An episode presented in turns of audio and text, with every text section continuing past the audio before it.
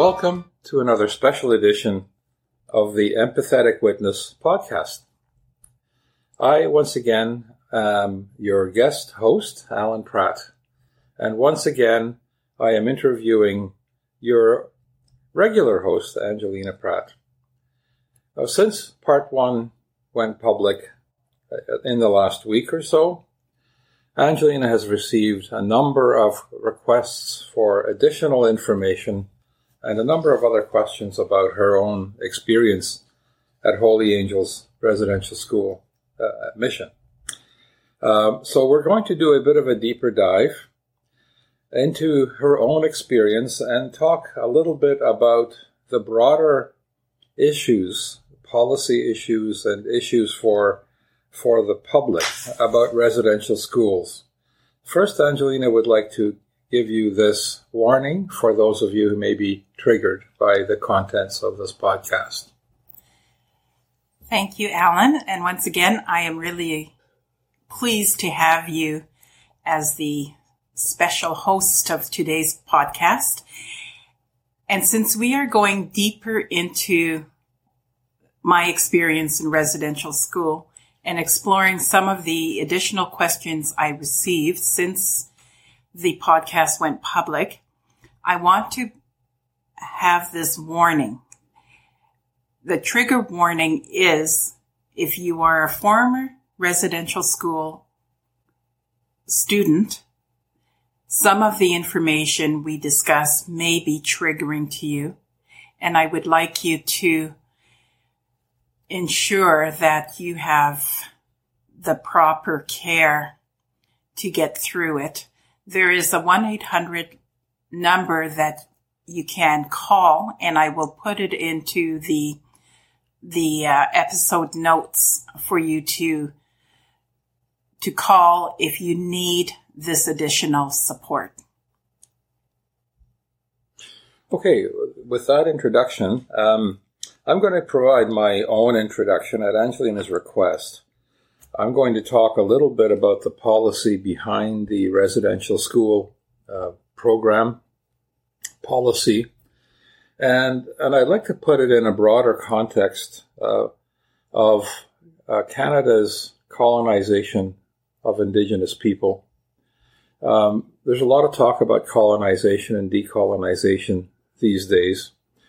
Um, and it, it, it, can be the terms can be applied inappropriately uh, sometimes, but I think there's a genuine uh, truth at the heart of it that uh, the federal government, and they're not alone in this because the U.S. government did the same thing, uh, developed a policy to make Indian people um, dependent uh, by locating them on reserves, by taking away their traditional economies by taking away their traditional uh, political structures and, and uh, ways of governing.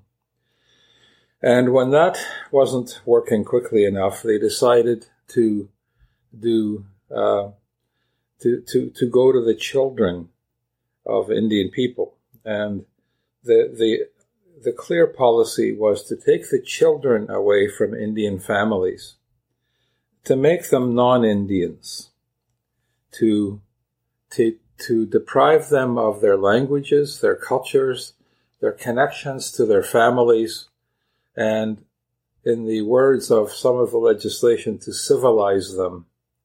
Uh, so civilizing Indians meant taking away their Indianness to save the child.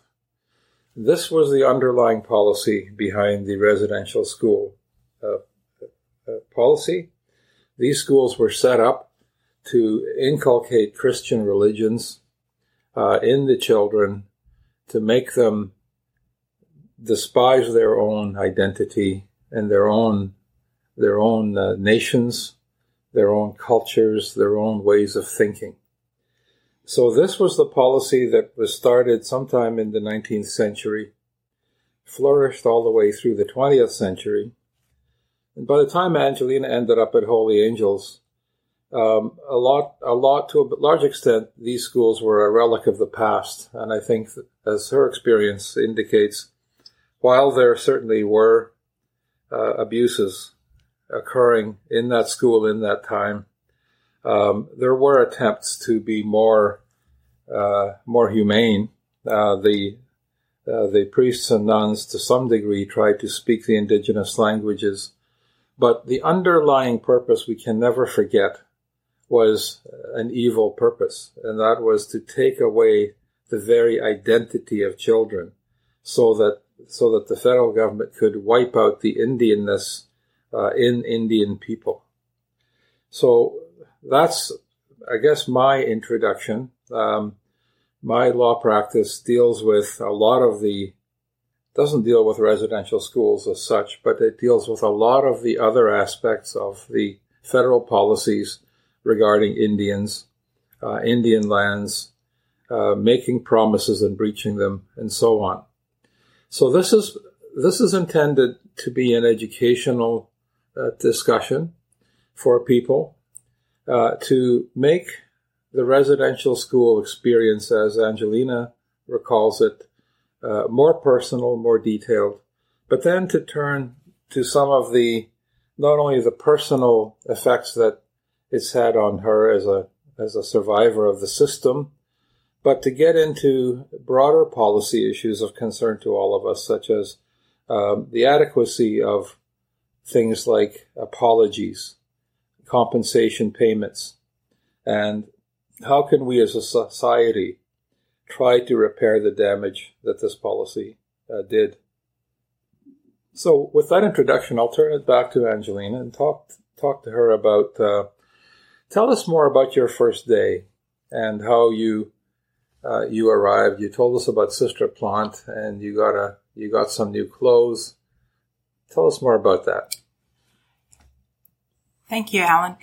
Well, my first day, as I said, was in December, and my sister Dora took me to the residential school. Um, and this is really actually unusual because a number of children were even at Holy Angels, were actually brought to Holy Angels by the RCMP. So it was a more violent introduction to residential school. So I don't want to, to gloss over the fact that the students had residential school, students, some of them had a different experience, a more tragic experience. Imagine being taken from your parents by the RCMP and brought to an institution. You have no idea what is going to happen to you. So I want to just underscore that, that my experience being that my sister asked me if I wanted to go. I said yes. So I consented even though as children you can't consent. But I said yes, and I willingly went with her to residential school. So that was my first impression of the school. Oh, there's um there's a kind of a standard uh, impression that when kids came to the residential school, they were initially, you know, deloused and uh, their clothes were taken away. They were given a uniform. Their hair was cut all of this to strip them of their previous identity. Did you go through any of that? I don't believe I did. I think probably because, you know, I arrived just after the children had had their supper. And maybe because it was out of the norm, you know, I arrived and I went directly outside to the playground. I don't think that happened. I may have had, you know, when I went, got ready for bed, I do remember them shampooing my hair with, with, uh, delouser. I, you know, I think that happened. I don't remember having them cut my hair because maybe I had short hair already. I don't know. Mm-hmm.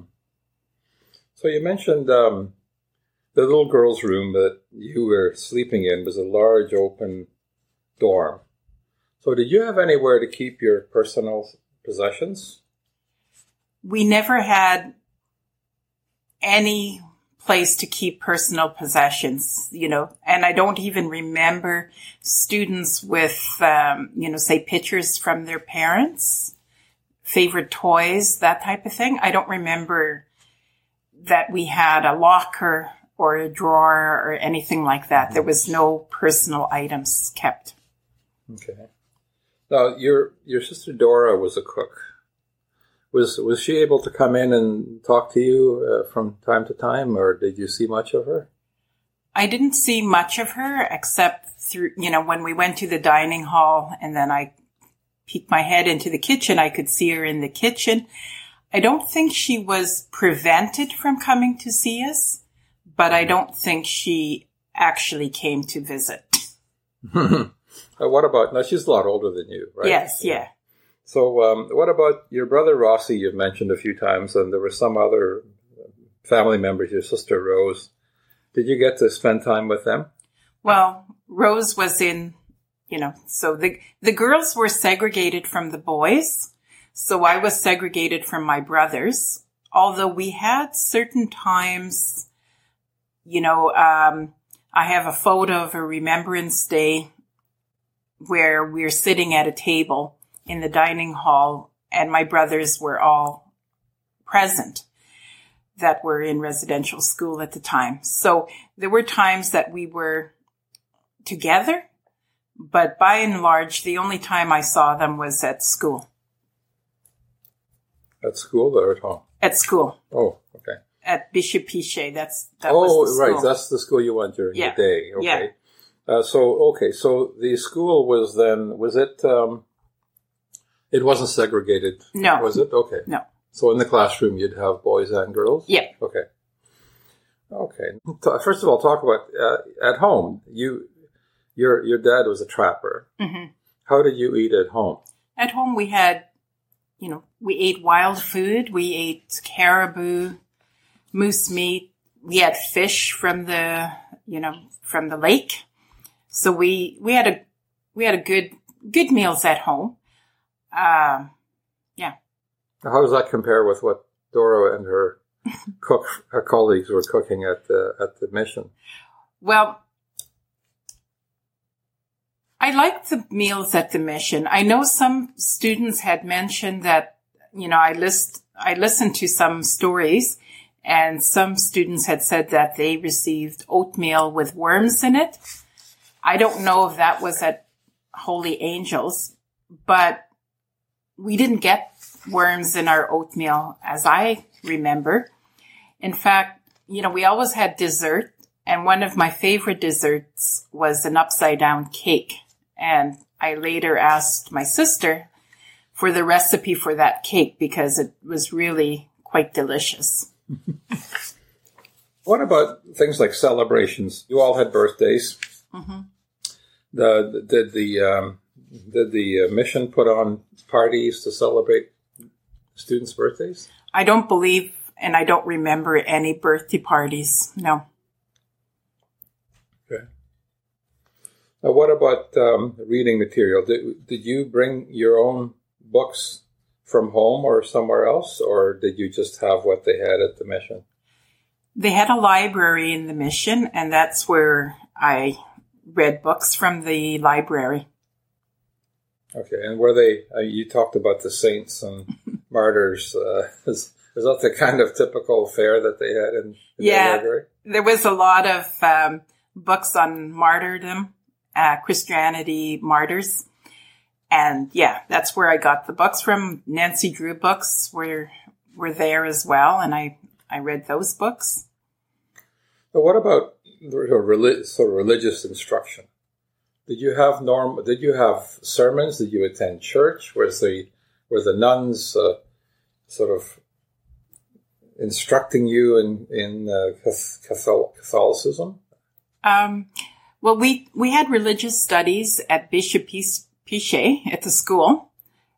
In the in the mission, we went to mass in the morning. So we went to morning mass after we woke up. But we didn't really get instruction at the mission.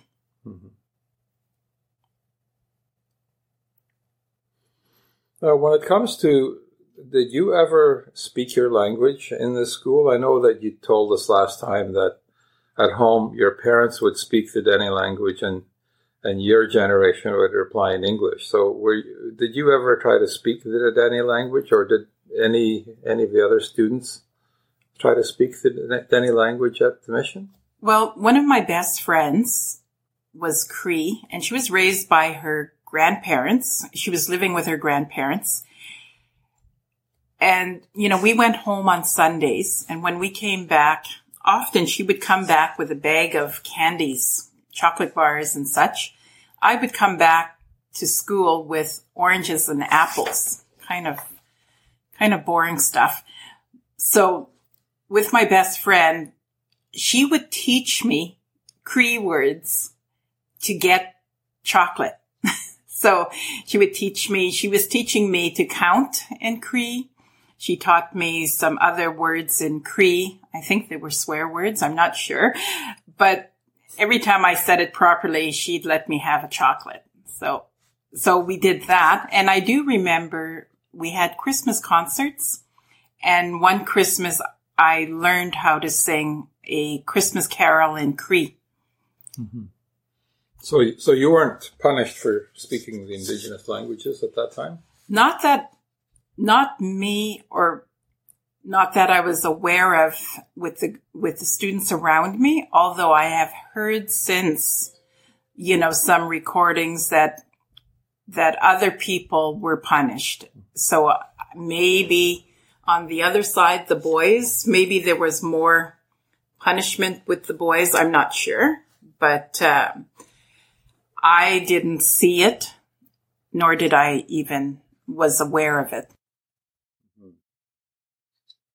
So I'd like to talk about um, that's sort of the day to day. Is there anything else sort of day to day life that you'd like to share at this point? Because I'd like to move to your your reaction, your own reaction to coming through this experience fairly unscathed and, and, and, and why, why that is, why you feel the way you do.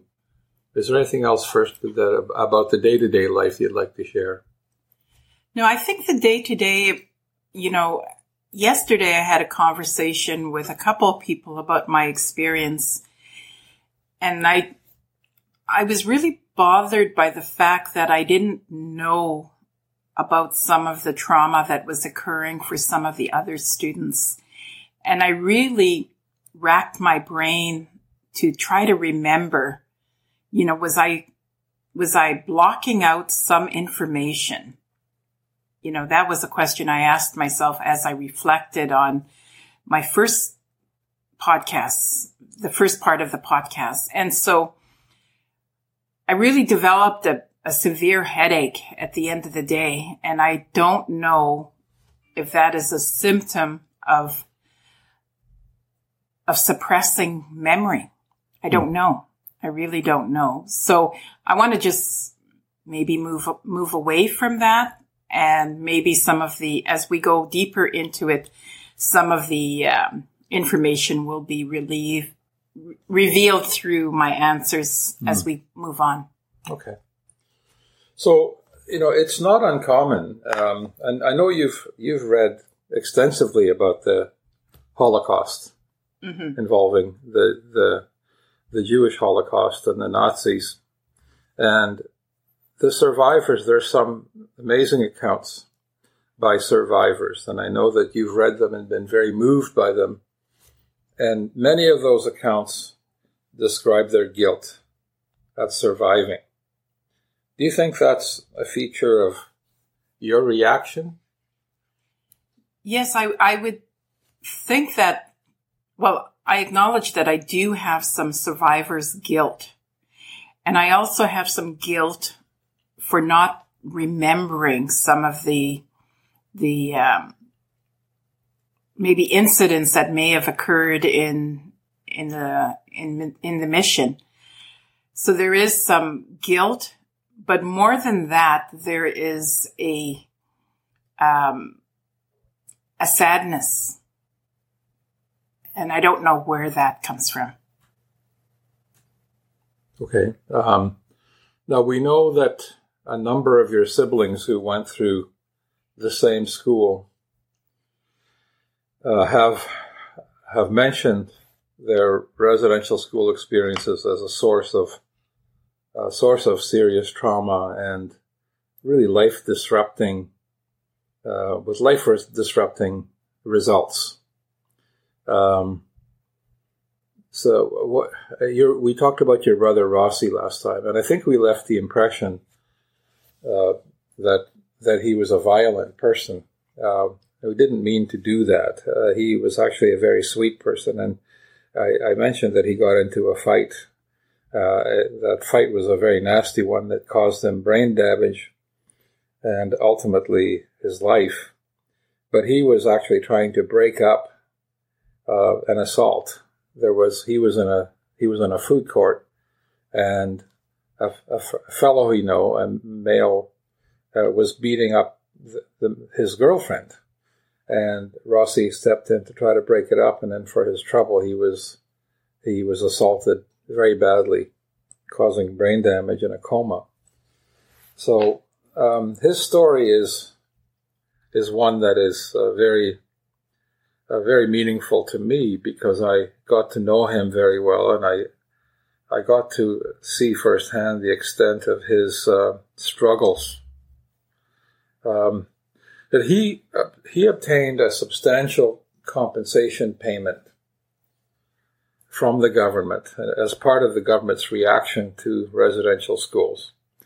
And maybe that's a segue to talk about things like apologies, compensation, financial compensation, and, and whether they, they really deal properly with the issues. What do you think about that? That's a big subject. I think that's a really good segue into talking about the apology for one. The apology was, as I recall, in 2008, approximately 13, 14 years ago. And my question is, so what has been done since then? We know, and we've talked about in the last episode, the Truth and Reconciliation Commission and the 194 calls to action. But how many of those calls for action actually has the government adopted and started to look at? You know, for me, it is meaningless to apologize for something if you don't attach to it some way of rectifying the wrong.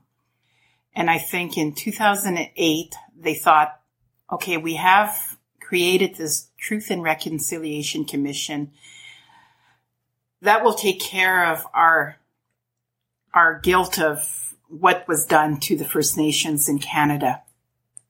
But it didn't go far enough. And then we see in 2021, this year, the discovery of unmarked graves. And I think the, the amount of unmarked graves is, is climbing to 2,000 souls. Mm-hmm. So since the discovery, what has the government said to Canadians? What have they said they would do? I mean, a lot of these unmarked graves have not been exhumed. We don't know how the young children perished, died, or were murdered. We don't know. There's so many unanswered questions. And I think for us to move forward and past this horrible era, some questions need to be answered. Well, there has to be a taking of responsibility, I think, on the government side of things. And I think that for my part, there's there's the government side, there's the, the need for a true acknowledgement, a genuine acknowledgement and actions with it. Uh, but on the, on the side of the survivors, um, there's a need for personal healing. And I know that this podcast uh, is devoted to healing. In fact, your foundation gift is devoted to healing, uh, developing coursework and uh, and other other educational and other work to contribute to healing. What's the connection between getting more government acknowledgement, maybe more fact finding about these graves, and and the individual survivors who need to move beyond this to have a better life? I think that the connection is, you know, once you find out why something occurred, how it occurred, then you can move forward. We have a friend, uh, you and I, Alan, that went, her family went through the genocide in Rwanda. Yeah. Her whole family were massacred and dumped into the river. She will never be able to even put their their remains to rest because they're gone. They're long gone. I think with residential schools discovery of unmarked graves, there's an opportunity to create a healing process and to put these bones to rest, like to identify them for one. Like, who are they? You know, some parents, some families never saw their children again. Well, your your own mother put one of your brothers on a, on a plane uh, and never saw him again, right?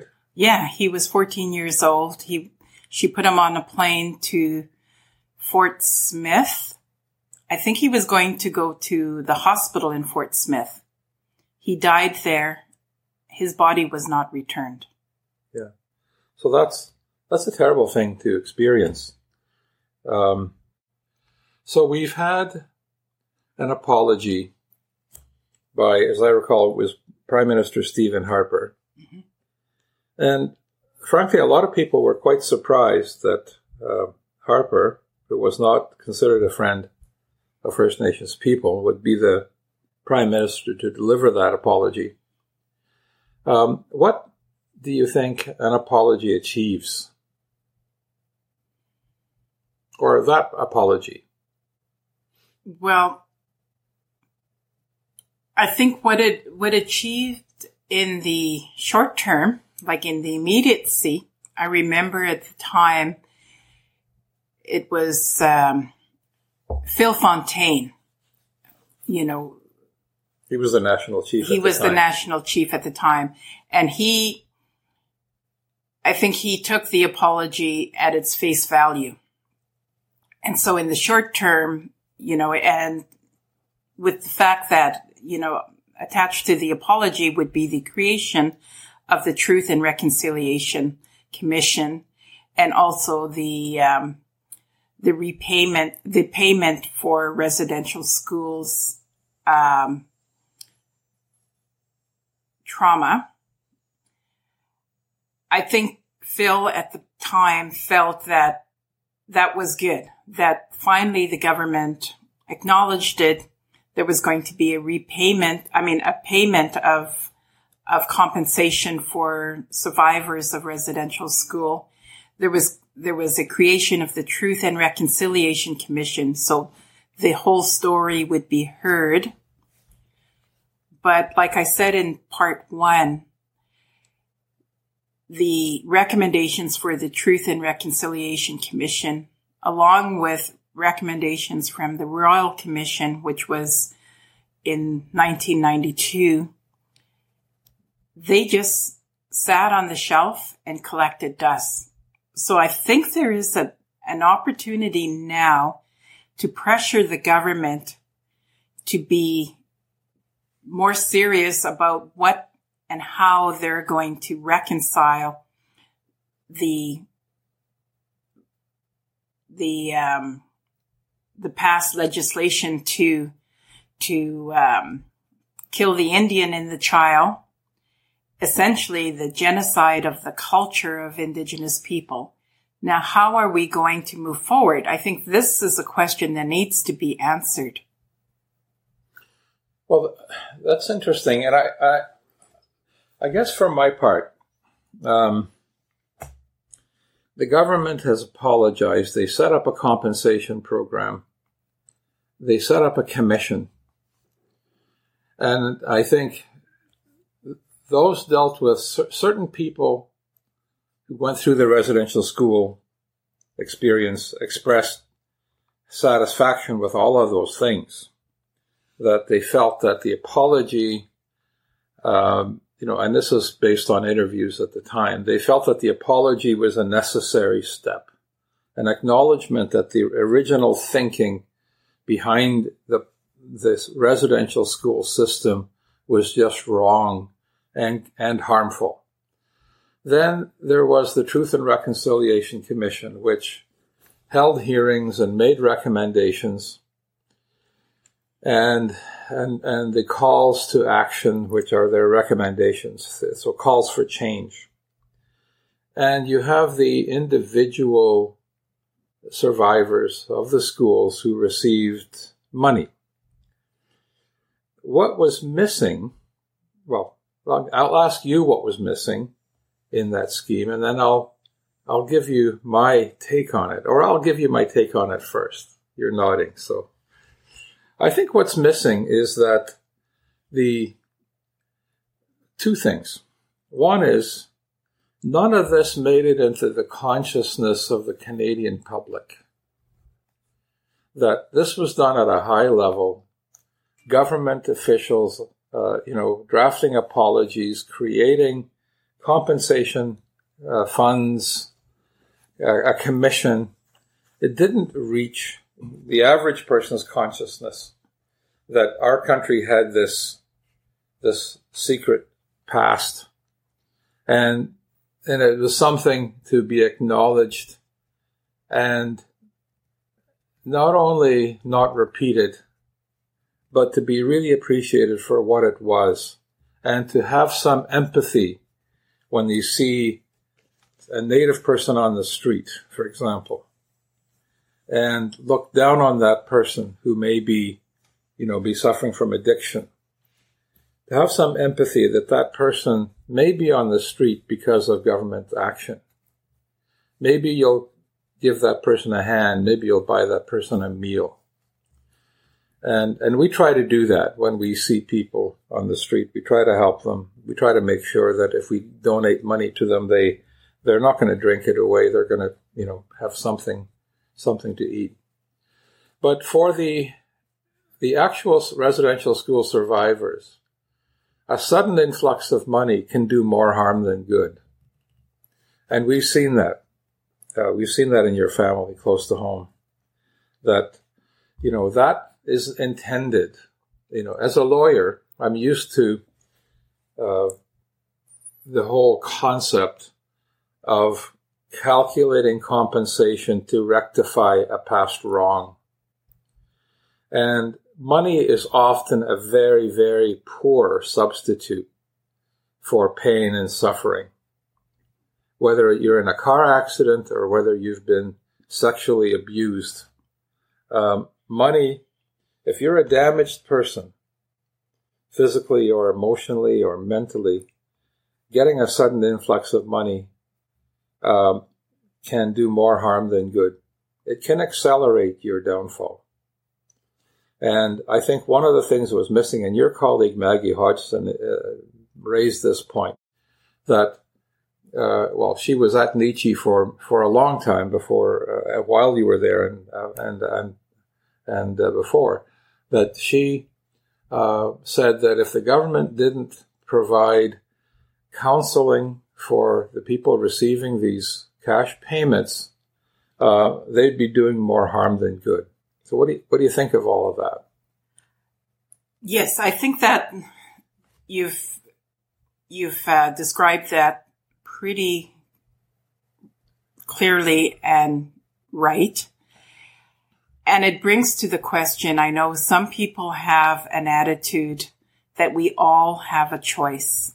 So perhaps you'll see an Indian walking down the street or a homeless person that looks indigenous. And you might have the thought that person has a choice. They can make a choice to be on the street or not be on the street. but that really, I mean, you said earlier, just a few minutes ago, that we help people on the street. And we do. You know, sometimes we'll see somebody on the street, we'll offer that person money. But what we do is we ask the person what their name is because often people on the street don't get seen. Nobody looks at them. And then when we give them the money, we'll say their name again. So they know they've been seen. And it's not that we, we, at least for me, when I give them money, there is no attachment. If they end up taking the money and getting alcohol with it or drugs, that's not on me. And I would hope that they would get food, but really the whole point of the interaction is that they are seen and acknowledged as human beings because essentially that's someone's father, that's someone's brother, that's someone's uh, grandfather, even. You know, these are people on the streets. So it's with compassion that we give the money, but it, there is no attachment. We hope that they would get something to eat, but we don't know for what happens. Mm-hmm. I'd like to compare. You, you mentioned last time, I, I, think we mentioned last time that your your parents didn't attend residential schools. Mm-hmm. They were traditional people. Yes. So in the course of a generation, um, your dad was a trapper, um, very traditional person. I don't think he spoke much English at all. Uh, non-Christian, um, but I'm sure in his own way a spiritual person. So he would have had a great deal in common with with his ancestors going back thousands of years. He he would have understood their way of life. He would have commun- be able to communicate with them. He would have uh, lived and, and, and provided for his family the same way. Um, your mom, devout uh, Catholic, married off at 14, spoke her language, uh, produced 19 children, uh, three of whom died uh, in, in, in young, young life. Um, so, but she again uh, was a traditional person. So, in the course of one generation, um, you have this generation of people who not all of you went to residential school, but you all, by and large, got educated. Um, many of your siblings have lost their language. You haven't, mm. in the sense that you continue to understand your language and you're working on on overcoming your reluctance to speak it because that was how you grew up, right? Mm-hmm, mm-hmm. And um, and then after your generation, there's another generation and, and, and actually several generations. So, and their lives are very different from your parents' life. So, in the course of, say, 100 years, you've got this massive transformation of the way of life. That's what I'm getting at. Mm-hmm. Massive transformation. What role do you think residential school played in that transformation? That's a pretty good question. I, I mean, I think that a larger role of the destruction of the cultural way of life was the creation of the Bennett Dam in the 70s. So the Bennett Dam closed off the water into Lake Athabasca and the water receded. So that. So the, the, just for people who may not know, the Bennett Dam, I think, is in British Columbia. Yeah. Yes, but it closed off the water to Lake Athabasca. Our town, Fort Chipewyan, sits on, on the edge of Lake Athabasca. And a lot of the cultural activities, you know, the trapping in the springtime was from the lake, the muskrat, the beaver that came from the lake. So when that livelihood was pretty much disseminated that caused more dependency on the welfare system. And I think that by and large created the dis, I guess the dysfunctional lifestyle, the way it started, because before there was no reliance on, on welfare because people were able to trap my, my, my family and sell their, their traps, uh, their furs to the Hudson Bay Company and they were able to get some money. And so, I mean, I think residential school had a, a huge part to play on parenting styles.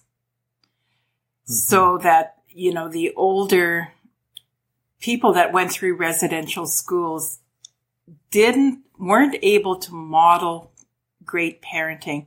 And, and I've heard, you know, some residential school survivors say that they didn't know how to parent. They didn't know how to hug their children. They didn't know how to be a parent. And so for that, I do blame the residential school. Well, I think I think this raises a broader context, and that I'll bring it back to the work I do in land claims. Um, my work in land claims basically deals with the gradual illegal taking away of the economies of First Nations. And it happens in a, in a, in a, in a variety of ways. Sometimes it's dams. You mentioned the Bennett Dam. Well, the Supreme Court of Canada just handed down a decision in the Lac Seul case, which I, I was privileged to, rep, where I was privileged to represent the First Nation for quite a number of years. And that's a, a pattern that's very similar to what you described. They had they had selected land uh, that was perfect for their traditional way of life. That their lake, Lac Seul, was flooded to generate power for the city of Winnipeg. And along the way, their entire economy was obliterated. Obliterated. That's what you're describing too. Mm-hmm. And so the court is now struggling with how to properly compensate for the complete obliteration of a way of life. So how do you translate that into into a financial compensation. And it's taken generations to get there. And that's a question without an answer, you know, in a sense. But the pattern you're describing is, is a pattern of assaults on a way of life, partly on the economy, partly on the language, partly on the bond between parents and children, uh, the disruption of the continuity of generations mm. and the passing on of knowledge mm-hmm. and culture mm-hmm. and and beliefs, religious beliefs. You know the the imposition of of Christianity in different forms. To me, it's all part of the colonial pattern, and for me, it's very difficult to tease out from all of those things the impact of one element, and that's what residential school uh, the residential school policy and experience is for me. It's that one element of of trying after taking away land, after after ruining the ecosystem that supported a traditional economy, you then try to erase the culture, the language, and the parental continuity. Mm-hmm. How do we acknowledge and reverse that? today, the 21st century? Wow, that's a huge. I mean, I don't think it can be reversed. Like you can't reverse that. I mean, the lifestyle, the trapping lifestyle. I remember in the mission, actually, there was, you know, a few students that were allowed to go home during the spring trapping season. Mm because I remember them leaving and coming back after that trapping period, um, coming back into the mission. So they were allowed to go with their family. Mm-hmm. And, you know, and there's another point. I mean, one of the questions that was asked of me, did we go home in the summertime? We did. We went home at the end of June and came back in September. So there was that little bit of rep- reprieve that we went back home. Um, but you know, the decimation of of our cultural lifestyle, the trapping, hunting lifestyle, you can't, there's no way to, to, um, there's no remedy for that. The only remedy that I see is a continued educational process, and that's beginning to happen. I have a nephew who teaches the youth in Fort Chipewyan um, traditional cultural practices, land based practices. So more and more youth are going back to the land and learning their their culture through that relationship with the land. Mm-hmm. That's the only way. And I think in, on the part of the government, the government also should institute policy, not policies, but institute programs that Indigenous First Nations youth can access if they want to go back to the land, because it takes it takes a certain amount of uh, funding to do that. Too. Well, I know the um, the um, the Grand Chief of the Dene Nation, Norman Yakeleya, is is working on that type of thing. Is he not? Yes, Norman is a good friend, and that is exactly what he did last year at the beginning of the pandemic. He decided to to create a program that would take his members into the to the land and it was it was an attempt to to help with um, reducing the addictions to alcohol and drugs, and that's what he's done. I haven't I haven't been talking to him lately, so I don't know how well the program mm-hmm. how program went, but that was his thinking that he wanted to take the the youth into the the land and teach them the cultural um, traditions. Well, maybe you can talk to him in a future podcast. That's an excellent idea. I have my moments. Yes. so, so you're we're getting kind of near the end of the time. I think uh, we we want to discuss uh, this. Um, trying to sum up some of what you're saying. You came in at the really the tail end of the residential school period when I think there were some attempts to accommodate, uh, you know, the uh, the indigenous way of life. I mean, in the past, they would never have allowed students to go for a spring hunt mm-hmm. uh, or to go home uh, for a summer and and had that exposure to the parents they were trying to distance you from.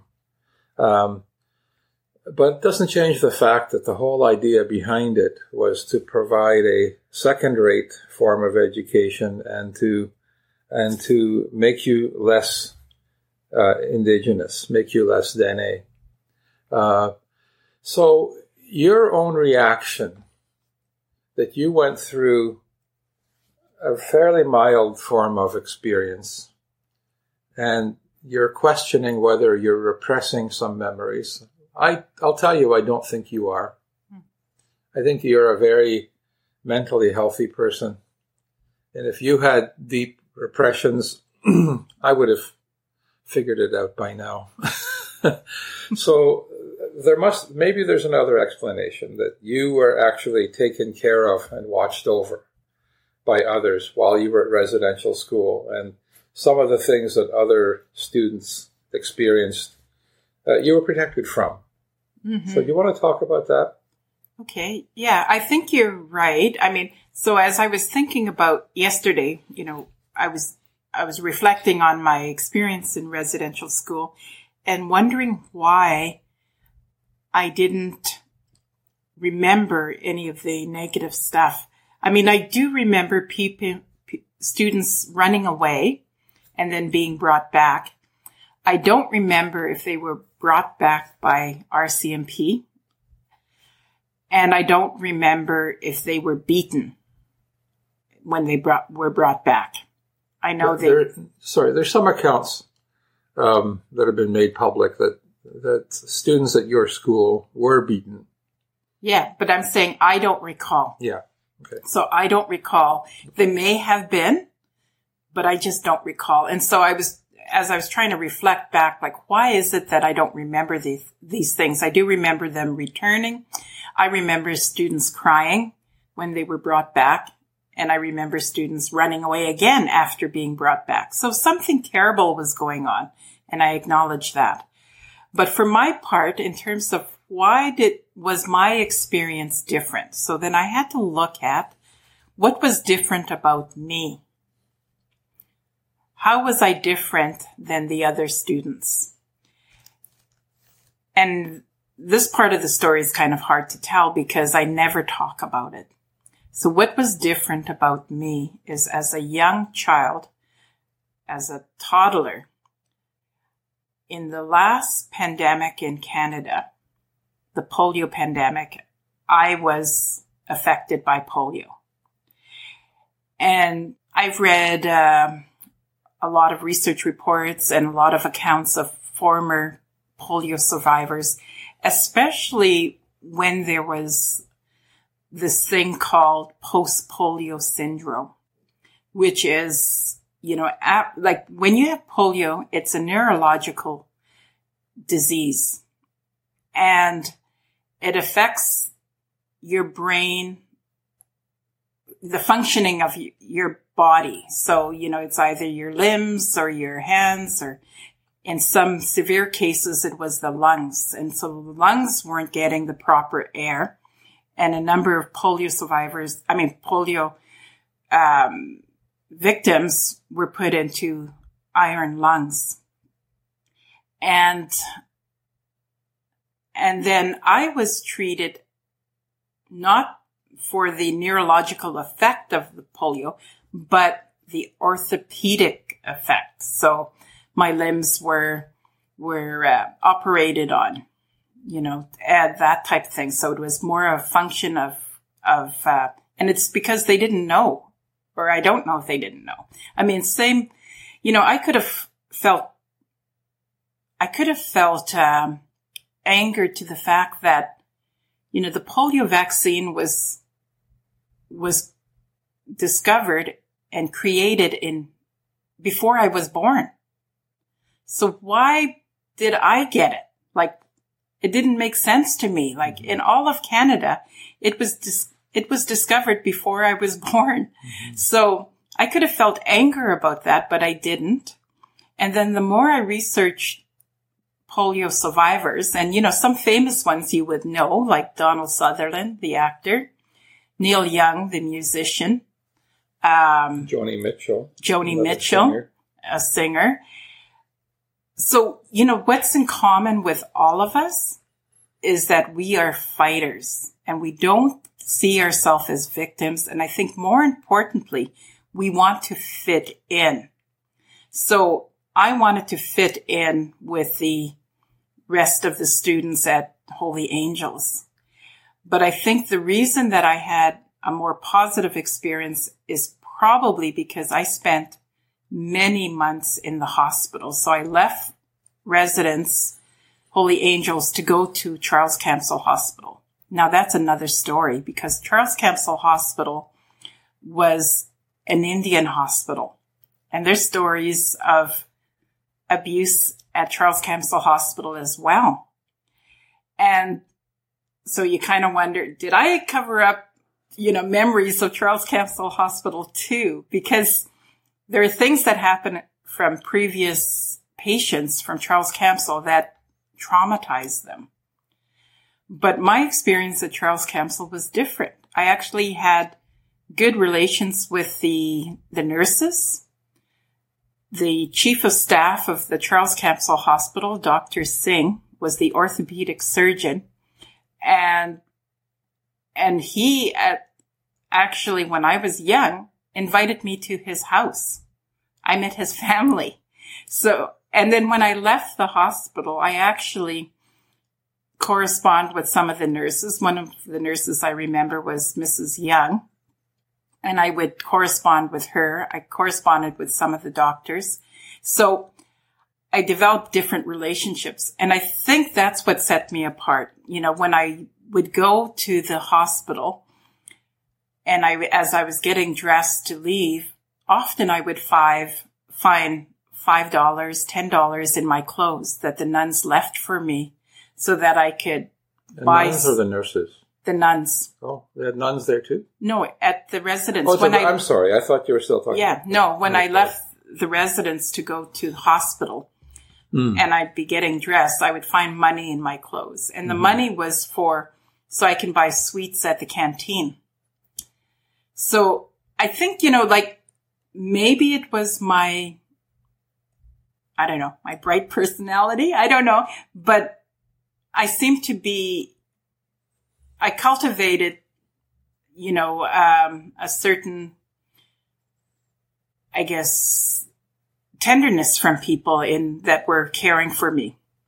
And maybe it was because, you know, of my, my, uh, the challenges with my leg. You know, I don't know. Um, but I think that set me apart. And that is part of the story. So when you're looking at and listening to my story, you have to also imagine a young girl with a physical limitation. And a large brace. It wasn't too large. No, well, I had little very, legs. very obvious, uh, an obvious brace on yeah, yeah. I had, yeah, I wore, in, back in those days, I wore a steel brace and I was really self-conscious of it because sometimes it would squeak when I walk. So I was really worried about that. And I remember one of the nuns oiling it so that it wouldn't, wouldn't squeak. So, I mean, you know, so I'm looking at, you know, the care that I was given. I wasn't abused not by the students and not by the nuns or the teachers. So I feel that I was quite blessed in that way. And I, and I do know, you know, partly it was because they, I don't know, like, you know, like on the other side of it, you know, not at the time I was going to residential school, but there were children that were killed at residential school. Mm-hmm. So the fact that I survive, you know, because even sometimes if you do have a disability, you're actually more mistreated by the population, like generally, and other kids. But for some reason, I was spared that. Well, that's um, that's a very interesting part of your own story, and having been married to you for almost thirty years, I know that you never talk about that. Uh, people have known you for decades and don't know that you had polio as a child, and you still suffer from the some of the effects of polio. Um, but I, I agree with you. I think that I think that when I see pictures of you from those days, your your smile is radiant. You know, you have a kind of a lopsided smile with very deep uh, dimples, and um, I think people were protective of you. Your sister Rose, when she took you that first day, Mhm.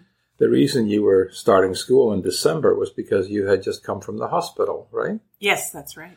So and um, and you were excited because you were going to be with other kids instead of being a patient in the hospital. You know, so your your whole attitude to the experience started out uh, differently, Hmm. and and that led to, um, I think that led to people looking after you. But you know, from my perspective, I didn't go through anything like that. Um, there's no cause to be guilty because you didn't suffer in those schools.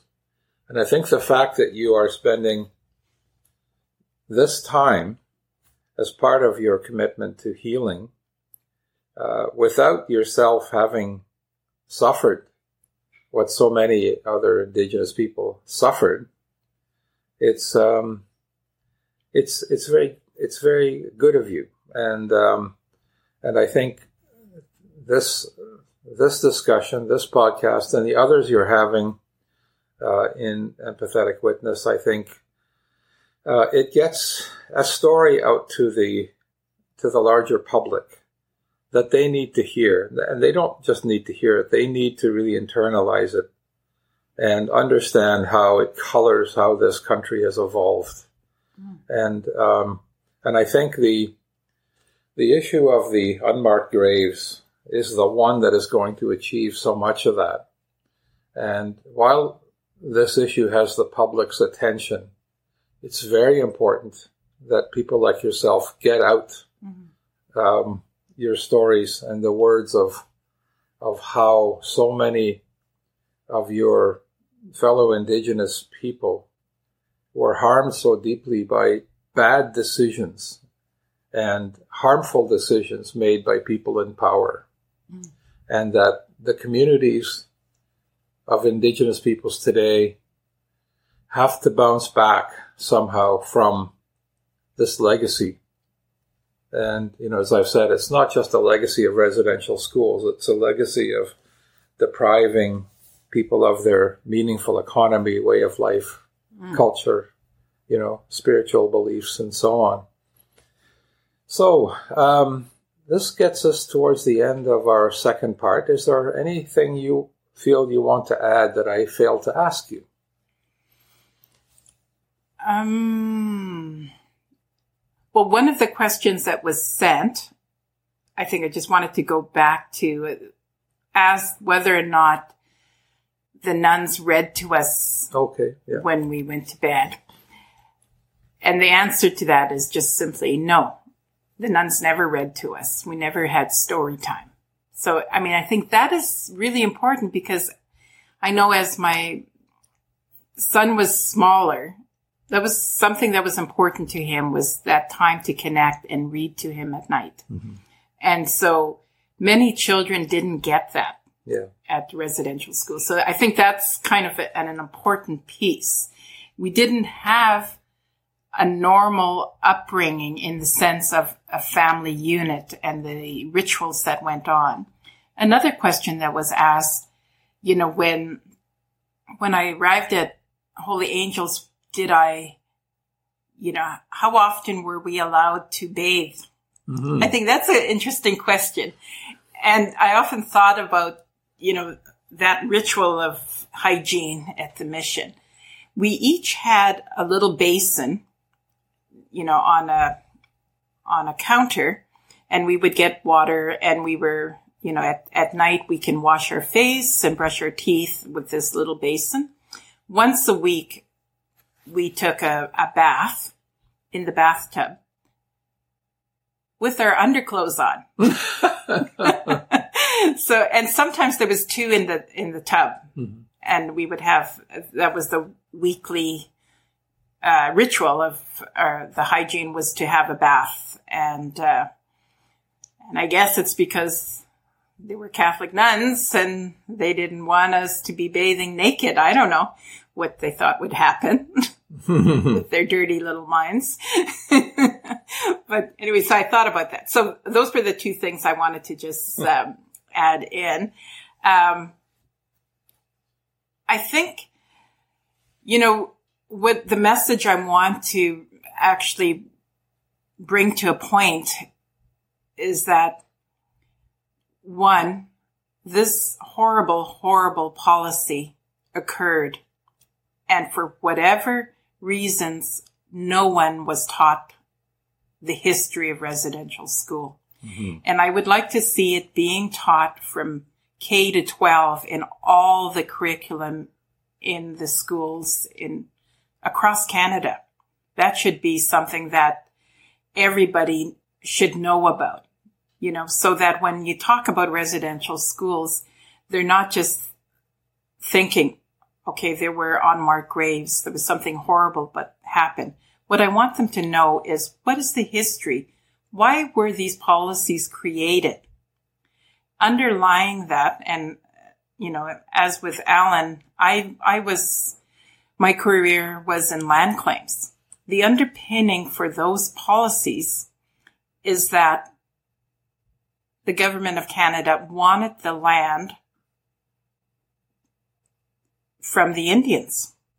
So they wanted they wanted to take the land. And so underpinning that. So them wanting to take the Indian out of the, the child wasn't so that they could um, make us into white people because no matter what, they wouldn't have accepted us.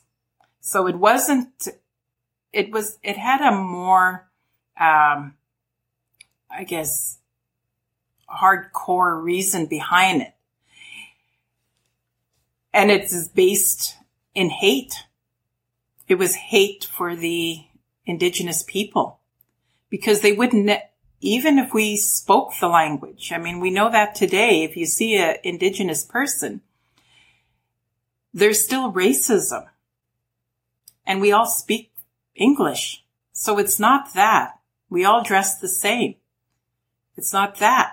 So it, what I want people to know is the history of residential schools, why it was created, the background to the real reason, the dark and deep reason for creating these residential schools so that it may never ever be happening again. I don't know, like the whole colonial um, system is so difficult to unravel. You know, I've talked to, I've talked in this podcast, you know, how to demystify and unravel alcoholism, how to unravel foster care, how to look at indigenous storytelling from the point of view of an indigenous point of view. And it's really difficult because it is so woven into colonial perspective. And how do you untangle that? We start first by knowing the true story. We, fr- we start first by recognizing why these residential schools were created. And then we can move from there. That's, that's it. That's the last word. I am officially retiring as the guest host of this podcast, unless I am asked for a part three. Um, thank you for your time and for all the listeners out there. Thank you for your time and patience for listening to this what I think was a very important uh, summary of the roots of the residential school experience, uh, as well as the colonial experience that underlies that underlies land claims. And I think it's all about racism. I agree with that. So thank you, and we will call it. I want to thank you, Alan, for being empathetic witness and to be being quite a good interviewer. It really helped me sort through some of my thinking and have clarity on my my own experience and understanding what I went through. I think it's important that we understand our experience because ultimately what we want to do is break the cycle for our children grandchildren, great grandchildren, and all the children to come. Because, you know, I see even in my own family, the cycle is still not broken. And there's still a lot of hurt and unhealthy behavior. And so, you know, I think it, we can begin by understanding our own experience, looking at how can we break the cycle. And we do that first by knowing why we do certain things and to make the changes we need to be changed. You know, like I said earlier, you know, some people say, you know, we all have a choice. And that's right. We do have a choice.